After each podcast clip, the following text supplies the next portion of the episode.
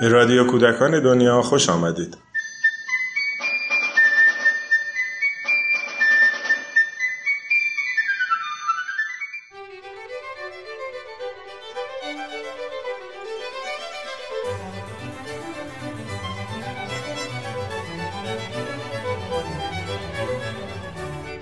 سلام خانم اکرم امینایی در مقدمه کتاب آموزش و پرورش توران در فرهنگ صلح می نویسد در نظام آموزش و پرورش ما معلم و شاگرد هر دو در قفسی آهنین قرار دارند و این مقررات تحمیلی چنان است که جای هیچ امکانی برای خلاقیت و نوآوری باقی نمی‌گذارد. ما در آموزش و پرورش نیاز به ترکیبی از رنگ ها داریم تا بتوانیم تمام اقوام، گویش ها و زبان های این مرز و بوم را پوشش دهیم. یکی از صاحب نظران حوزه آموزش و پرورش بانو توران میرهادی است که عمر خود را در این راه گمارد. این کتاب تلاشی است تا بتواند نقطه نظرات استاد میرهادی را به دوستداران آموزش و پرورش ارائه بدهد.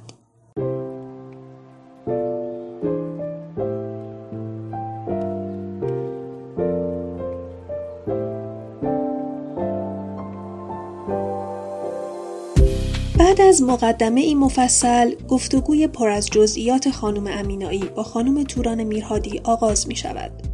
در بخش اول بیشتر به زندگی شخصی و تجارب اولیه ایشان در زمینه آموزش پرداخته می شود. از نقش خانواده در نوع نگاه ایشان تا رابطه با همسر، فرزندان و همکاران.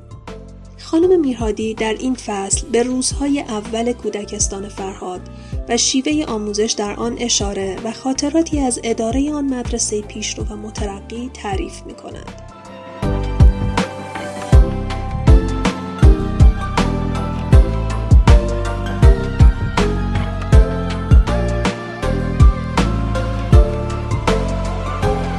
فصل دوم نظری تر است. آموزش و پرورش انسانگرا عنوان این بخش است و خانم توران میرهادی دیدگاه های خود را در این خصوص بیان می کنند. هرچند ایشان برای توضیح منظور خود مثالهای فراوانی از تجربه گسترده خود و همچنین تاریخ آموزش در ایران و سایر نقاط جهان میآورند تا درک مطالب ساده تر شود. فصل بعدی به آموزش و پرورش در ایران می‌پردازد. ایشان در این بخش سیر تاریخی آموزش را از دوره پیش از اسلام تا به امروز بررسی اجمالی می کنند به تجربه مختلف مثل مدرسه اشایری اشاره می کنند ضعفها و کمبودهای نظری و عملی سیستم آموزشی را بیان می کنند و پیشنهادهایی هم برای بهبود اوضاع می دهند.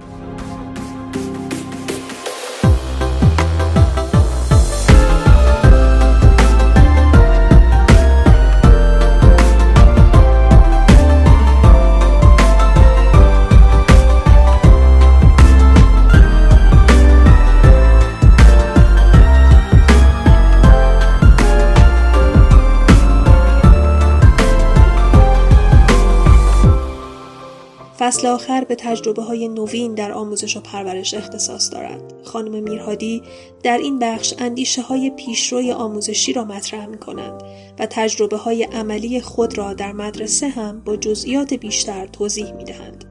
کتاب آموزش و پرورش توران در فرهنگ صلح تلاش می کند تا از دل گفتگو با یکی از افراد پیشرو در آموزش مترقی و انسانگرایانه اصول نظری و عملی آموزش صلحآمیز را بیرون بکشد و به جامعه آموزشی پیشنهاد بدهد.